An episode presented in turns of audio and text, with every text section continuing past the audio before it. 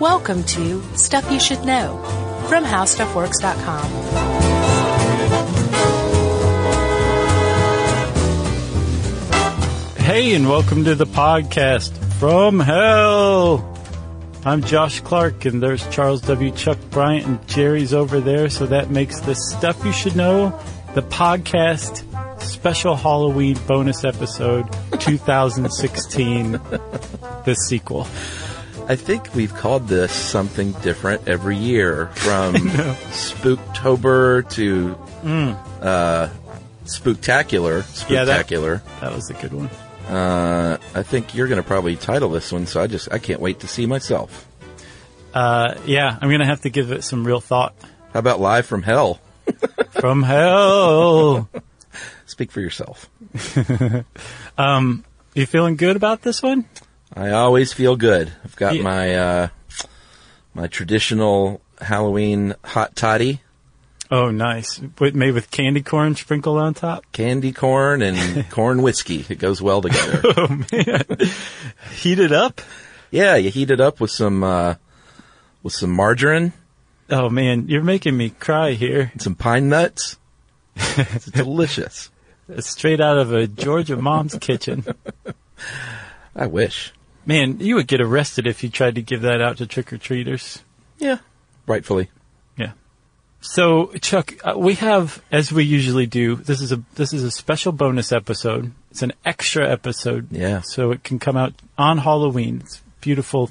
It's a gift from us, I guess you could say, as we do every year. And um, what we like to do is read um, a couple of short stories, scary stories, classic horror fiction usually. But this year um, we're doing something different. Um, we're doing something contemporary, like you, like your story last year. Um, and the the other little um, lagniappe to that is that this year's first story comes from the Grabster. Yeah, the great Ed Grabianowski, who has uh, written many, many of the HowStuffWorks articles over the years that we've based our episodes on, and we've met Ed. He's uh, he's in Buffalo, right? Yeah, he's in Buffalo. And he wrote a great story, and I just want to warn. I feel like we need to warn this year. Yeah. parents. This one is pretty legit scary. Yeah, and creepy. So, you know, maybe you might want to listen before you round your kids around the uh, the fire. to enjoy a Halloween hot toddy. yeah. It's Which- pretty, pretty good one. Again, I think the Department of Family and Children's Services should come to your house if you're giving your kids Halloween hot toddies. Yes, and just as a preview too, after this we did something else a little different. Um, we sourced some two sentence horror stories from listeners the other day. And uh, it was a thing that I found is a thing, like the two sentence story. How creative can you be? Right. creepy can you be in two sentences? And we picked out 20 of the best ones. And so big thanks already to everyone who uh, contributed and sorry to the ones who did not get picked because uh, a lot of them were jokes. All right. We appreciated those, Yeah. but we tried to keep it real and creepy. Yeah. Like, we want to scare the pants off of people this Halloween. Yeah, so that, that's uh, that's the plan for the next uh, what 40 minutes? Something like that. Probably not even. Yeah. Around there. We we make no time promises. So, uh, without further ado, we're going to start with the first story by Ed Grabianowski. It's called Extraneous Invocat.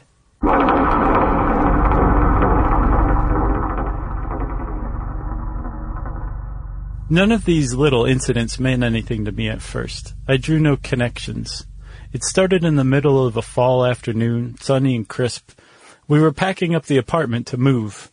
After two years in the same tiny space, we were making a little more money and moving to a slightly nicer neighborhood. The living room was a maze of cardboard boxes, stacked and taped and labeled, or hanging open, half filled with the bits and pieces of life we'd collected over our few years together. I walked in from one of the two bedrooms with an armload of winter scarves and hats.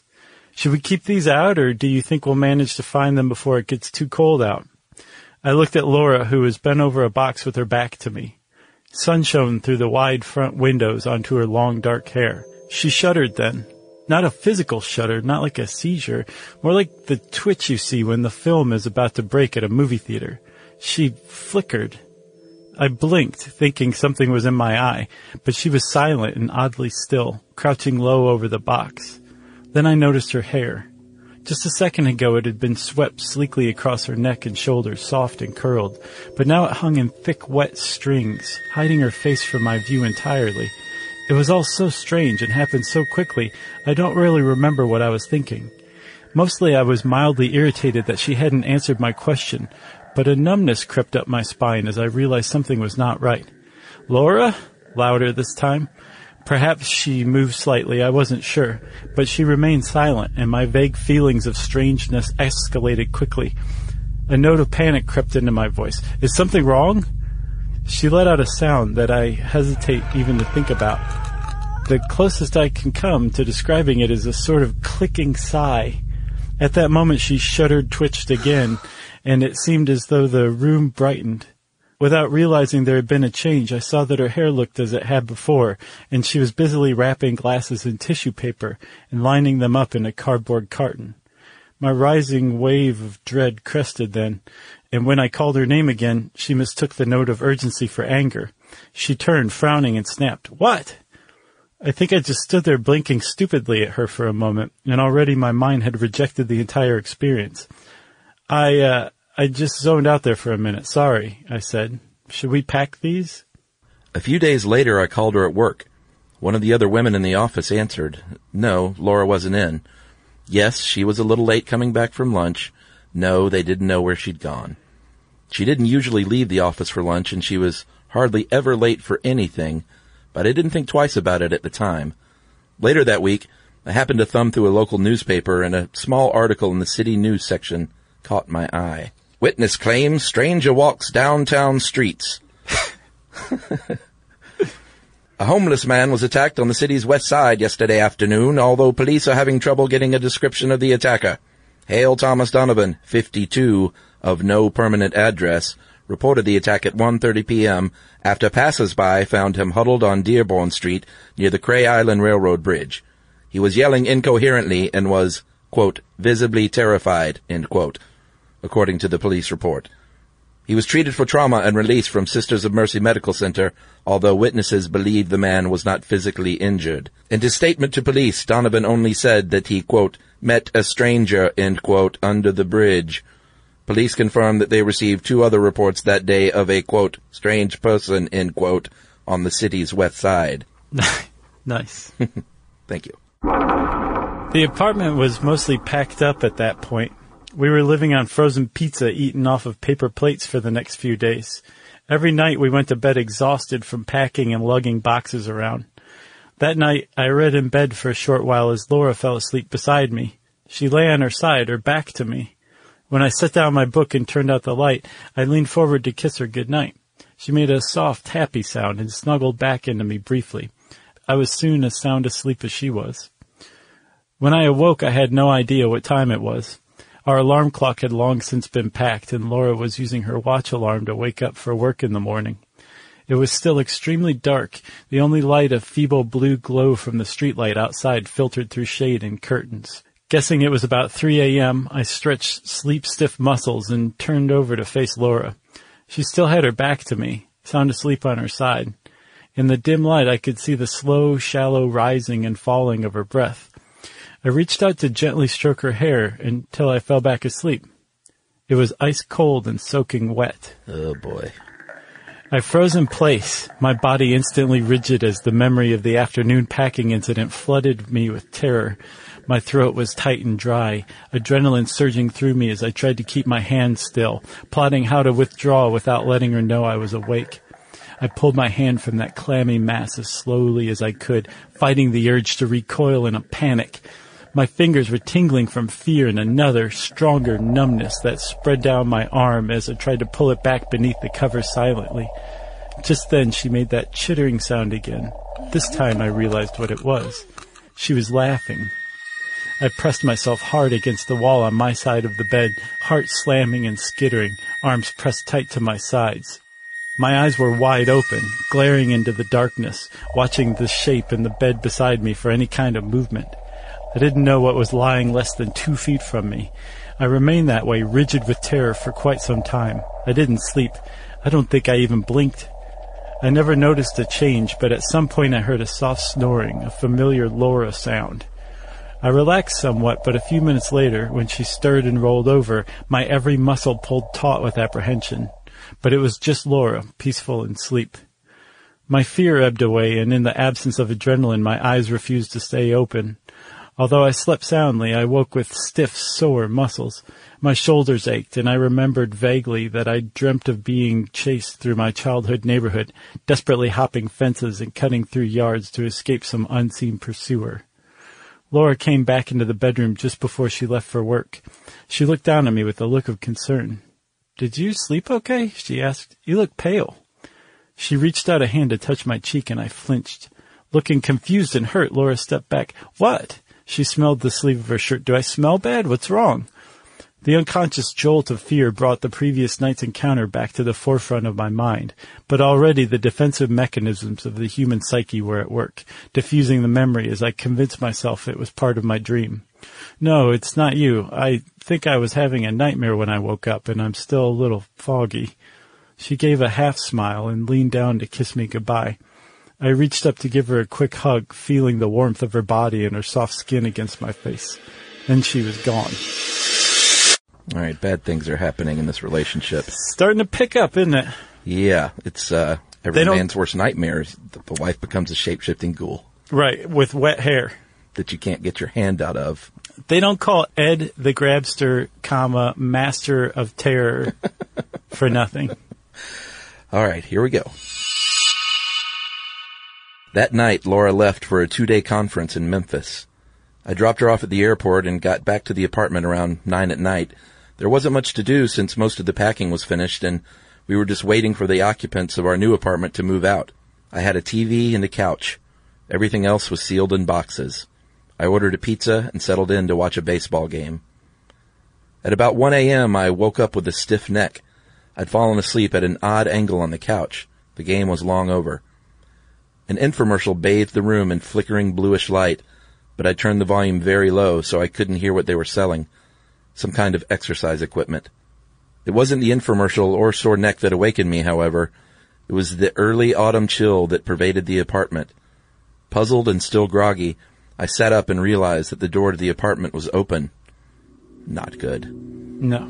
At that moment, I also noticed a foul odor like rotted meat. Very bad.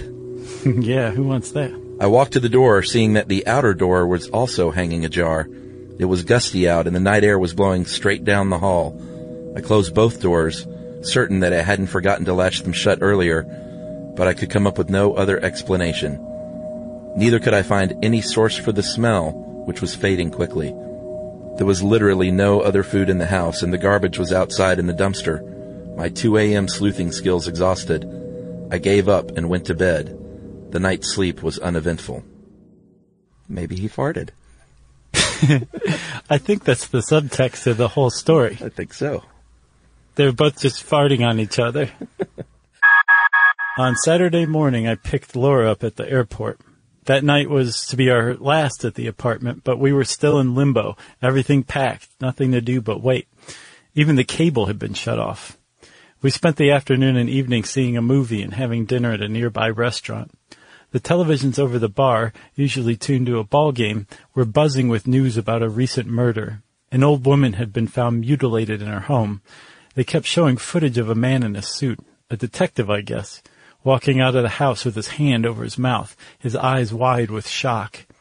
Our spirits were subdued when we got back home, and before long we went to bed. That night, that unbearable, unthinkable night started out much like before.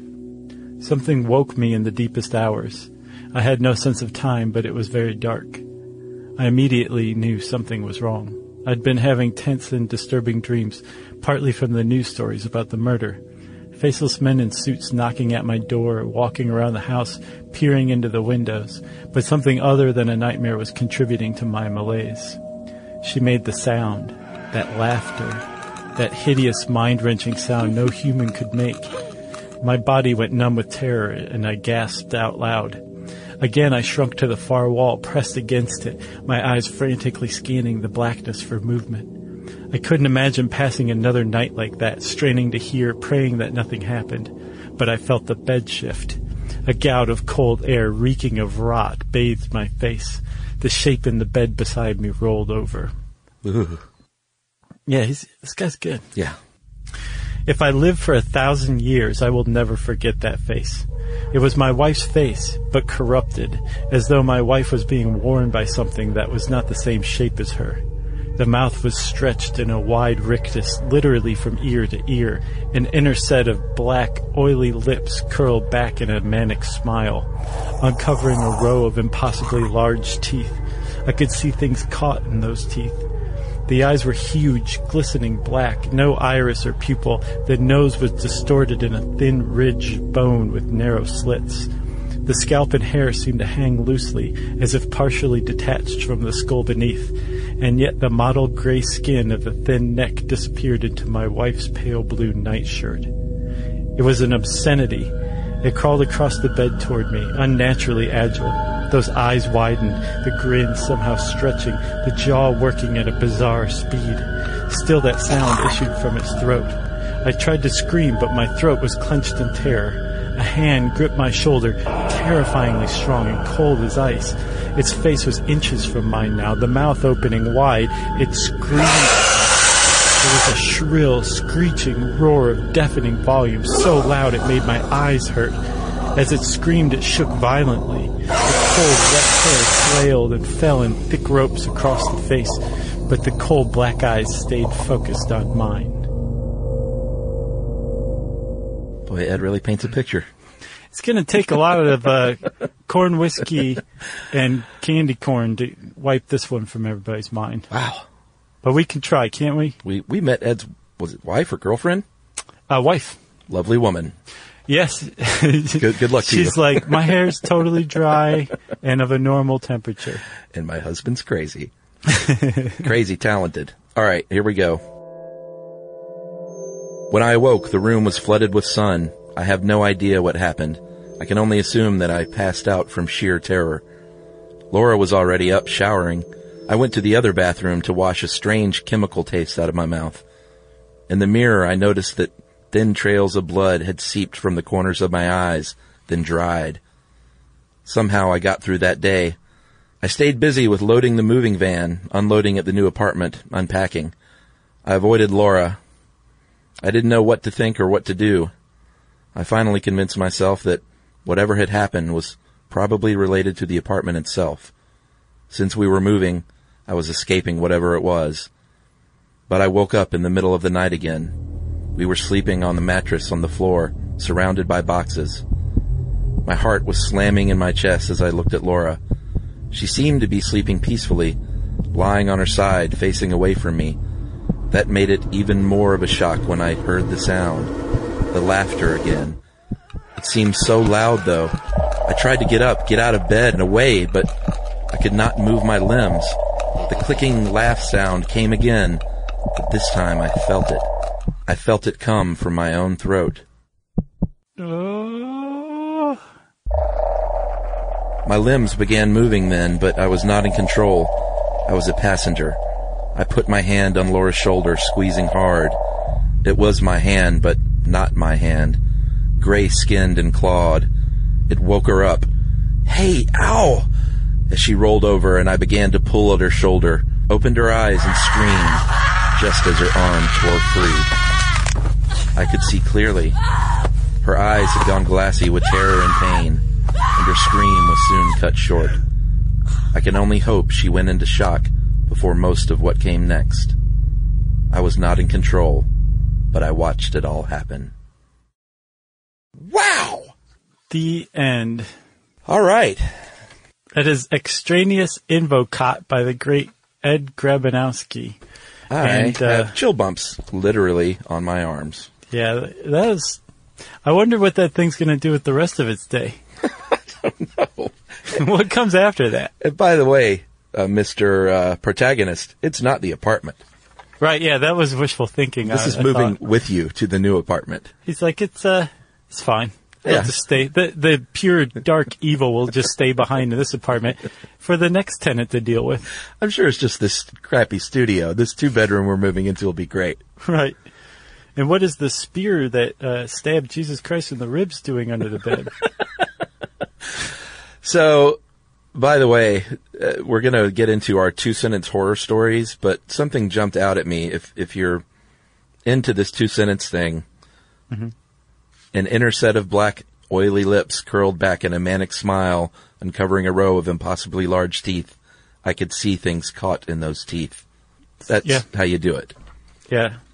Uh, yeah, I, I thought it might even be unfair to be like, Grabster, you got a two sentence Yeah. story He'd say, pick out any two sentences of anything Right. I've ever written. and light a cigar. oh, wow. Boy, that was a good one. That was a good one. Man, I'm pretty pretty psyched we used that one, Chuck. Does he have a lot of these? Yeah, he's a he's a one of the things he does is write horror. Oh, well, he might just become our guy. Next year, I'm gonna, I'm not sure if it's gonna work, but I found out that Stephen King has something called his dollar babies. Have you heard of this? No. He has a list of stories, short stories, like probably 20 of them on his website called his dollar babies that have not ever been optioned for anything. And if you submit, and it, it- you know, apparently it takes like a month to get, uh, responded to.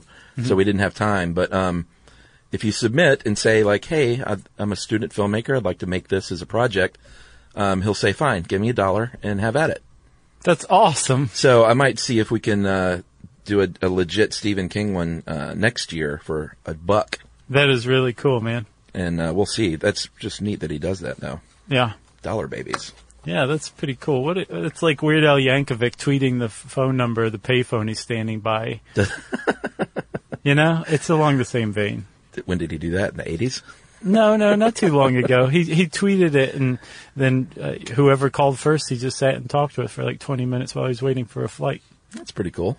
Yeah, he's a cool guy. If there's one thing that everybody knows about Weird Al, it's that he is deeply cool. Yeah. All right. So, uh, like we said, we're going to finish up today with 20 uh, two sentence stories that people sent in, and we appreciate the creativity. These are, uh, we're probably going to critique them as we go because we're us. Sure. But uh, I think everyone left a name for the most part and where they were from. But um, some some are uh, abbreviated. yeah, sure. Some have the pronunciation even. Yeah, and we tried to. I read a bunch of these on subreddits, and I tried to weed out the ones that were uh, plagiarized. Um, So if any of these turn out to be plagiarized, then shame on you, and I'm sorry to the original authors. Yeah, nice Chuck. How's that? That's pretty good. A little shaming. Yeah, pre-shaming. Uh, and I believe You've not been found out yet, but shame on you. so. I believe we're also going to have a little creepy uh, bed of ambient sounds here as well. If there's one thing Jerry does, it's it's horror. Yeah, I see her in the corner and now. She's cranking up the ambient horror sound machine. Right. There's a monkey with the cymbals, but it's a real monkey, but it's dead. It's weird. Uh, all right, you can go ahead and take the first one there. Okay. This one comes from Jamie Clark. No relation as far as I know. From Olney, Texas. Not related to that town either. Jenny walked into her home to see flowers on the dinner table with the note, I love to watch you sleep. She called to thank her husband, but was interrupted by the masked man's reflection in the base. Pretty good. Boom! I just thought it was creepy enough that her husband would say, "I love to watch you sleep." Yeah, apparently they're into that kind of thing though. They've got that, um, and they're like a whole fetish of pretending you're sleeping or dead. I'm and then sure. like you're revived by the person who you're having conjugation with. I'm sure that's a thing. Conjugation fetish is what it's called.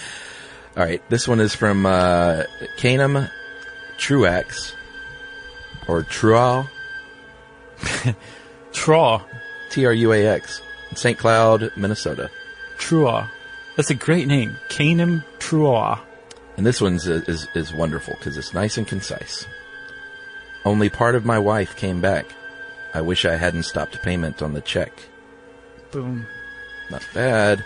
A lot of violence against women in horror. Have you ever noticed that? Uh, yeah, it's a Sad. thing. Don't Sad support but it. true. Yeah, let's let's kill some husbands. How about it? right. You ready? Sure. This one comes from Murph, our buddy. Tyler Murphy from Rapid City, South Dakota. Murph.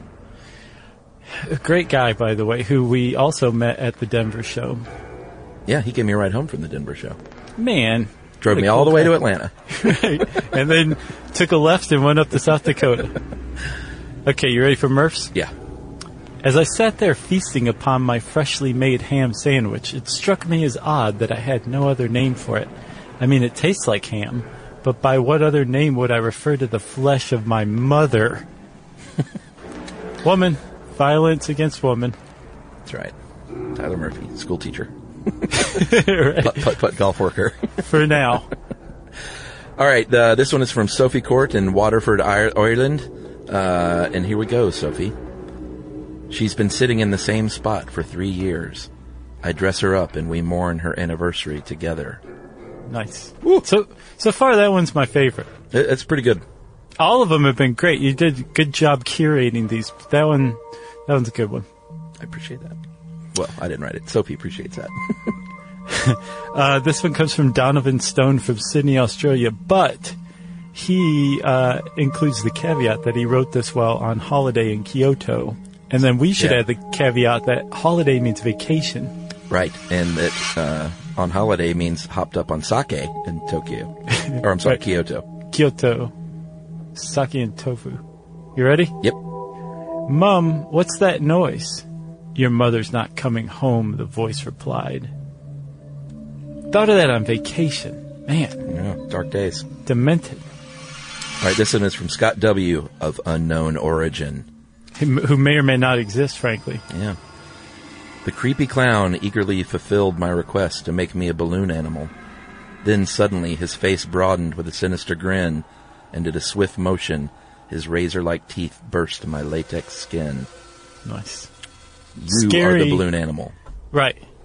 He he he it managed to insert a joke in there, but it remains scary still. Oh, what was the joke? That yeah, he he, he wanted to be made in, made a balloon animal, and it made him into a balloon balloon animal. You find that funny? That's jokey, sure. Okay. okay, this one comes from Ramey Fights from Indiana. Great name. Nowhere in particular in Indiana, just Indiana. They are reproducing faster than anticipated with teeth fully formed. Unusual indeed. Great good. one. Yeah. yeah. Sounds like a lab notebook. Mm-hmm. All right, this is from Mary Abel in Houston, Texas. I woke with a start and my eyes scanned the room for the source of the crash. A man crouched in the corner and although his mouth was stitched closed, I clearly heard him hiss, Run. Hmm. Hmm. Indeed. That was good, good uh, voice acting too, Chuck. Appreciate that. This one is from Krista Corrivo. We got the pronunciation included from Montreal, Quebec, Canada, currently occupied. Kneeling on the platform before my family and friends, I heard the sound of the guillotine descending and I closed my eyes, bracing for impact. I feel no pain and am relieved there was a malfunction. However, as I breathe a sigh of relief, I slowly open my eyes and see the bloody stump of a neck where my head used to be. Reference one- art podcast on that Sure. very topic. What was it? Uh, do you stay conscious after decapitation? Yeah, apparently Krista thinks so. A lot of commas in that one. Yeah, Managed to extend it quite a bit. that's right. Way to go, Krista. All right, this is from Andrew Butler of unknown origin. I'm so sorry, he said as he released pressure from her neck wound. Thanks to the blood loss, she was gone before the stake entered her heart. I like how you made him sound almost um, sarcastic. Oh, did I? Yeah. okay. so sorry. Yeah. Okay, I'm up. This is from Thomas Burdino from Hutchinson, Kansas. After singing Happy Birthday, I told my five year old daughter to blow out the candles and make a wish. She sat frozen, unblinking, as she stared emotionlessly at the candle flames, and finally she whispered, I wish for gasoline. I like that kid. Oh, you do? Sure. Fire starter. All right, Lauren Hellman from Montgomeryville, Pennsylvania. Nice.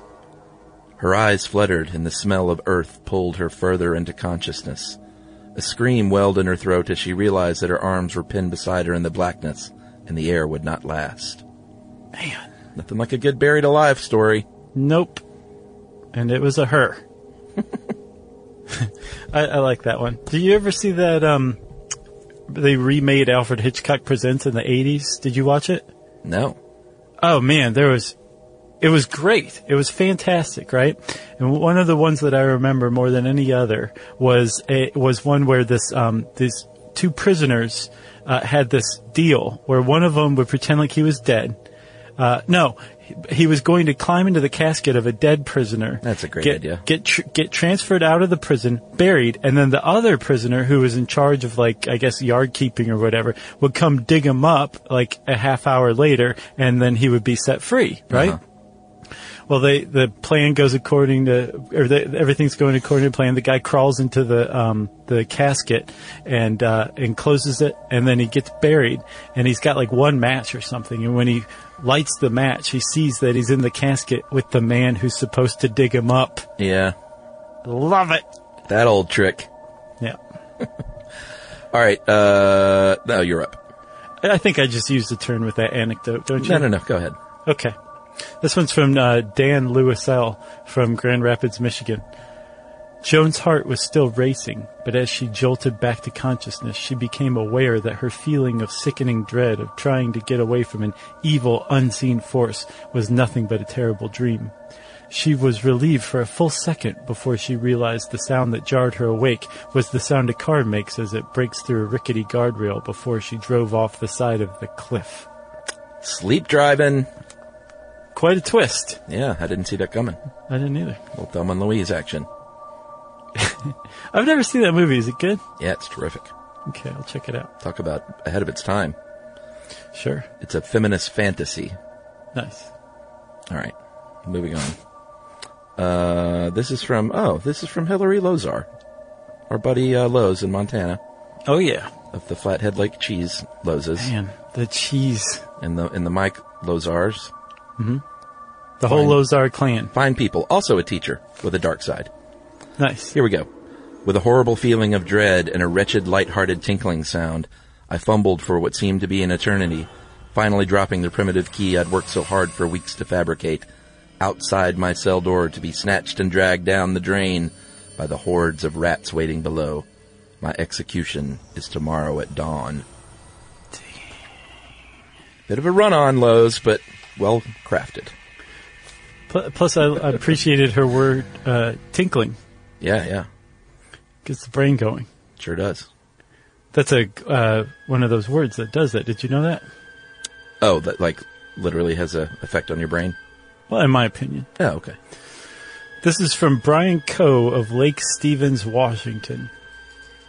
The monster hunter stared in shock as the swarm of ghouls raced past him, each bearing a look of horror. As they vanished into the murky night, he slowly turned to face what had terrified them. I like that one. Yeah, that's good stuff. The Scary things are scared of something else. Yeah, that's that's not good. Not good. That's not one of those situations where the enemy of your enemy is your friend. I think it's your toast is the ultimate outcome. You know what my brother used to do to me? We always What? hear great stories about Scott. This was how he tormented me. I think he still does this occasionally when he remembers. I would be like, our bedrooms were upstairs. We had a Jack and Jill scene up there. And, um, when I, you know, Jack and Jill bathroom, bedroom situation. Right, right. But the Okay. scene, it was Yeah, like yeah. that. Uh, and I would, uh, when I would be going up the stairs, he would like be at the top of the stairs and he would look in horror at something behind me. and I would bolt so fast up the stairs, scared out of my mind, and I wouldn't even look back. And, uh, he did that to me a lot. And you never caught on, huh? Or you just weren't willing to take the risk? No. One time it was true? I was a kid, it scared me. That's hilarious. Man. Man, Scott is the bomb. Yeah. it makes you like him even more. uh, where are we here? Matt Saylor. All right. Salyer. Is it mine? Yes. Okay. Uh, yes, Matt Salyer from Southwest Kansas. Doesn't matter where you are in Southwest Kansas, it's all the same. One giant town. They get it wrong, you know. The greatest trick I, the devil, ever really pulled was convincing the world that God exists. The undulating amoeba of despair and madness made what amounted to a cackle before it reached forward and I succumbed to the dark. Nice. Okay, I'm up. I'm up. This is Taylor from Iowa, as generic as it comes. Uh, it wasn't the fact that he ate the meat that surprised Harold, who knew that any other man would, upon finding himself in such a sorry state of affairs, also find himself thusly tempted. No, it was the fact that he enjoyed it that surprised him that moonless winter night behind the medical lab. Yeah. That's where you get meat if you're a sicko. Uh, Jess G in Pittsburgh. And I think Pittsburgh had a, uh, I deleted it, but it had a exclamation point even. you deleted it. It's from Pittsburgh. Thought it might ruin the vibe, but we've already done that. Oh yeah, long ago. All right, here we go. It didn't matter how fast or how far he ran. He always woke up in the same place, in the same skin, and the same nightmare. Mm-hmm. Good one, That's Jess. it's appropriately vague. Nice. Uh, this is from Jacob Riley Graves, who is either an author or a serial killer, from Wellsville, New York. Another day, my pockmarked teenage face behind a faint blue monitor, reveling in the joys of the internet, safe and unaffected. In my periphery, the wall warps and lets out a pained scream. My sense of reality is torn asunder, and I am broken. That's A good. clever use of colons there instead of periods. it's like don't put a period, just put another dot ahead of it, and it's not a period. That was good. I like it. Yeah, way to go, Jr. All right, we're going to wrap it up here with Michael McGuire in Northampton, Massachusetts. Every year on the day, the whole town would gather to hear the song in the well, and every year on the day, the song would grow shorter, the girl's voice fainter. Boom! Sad.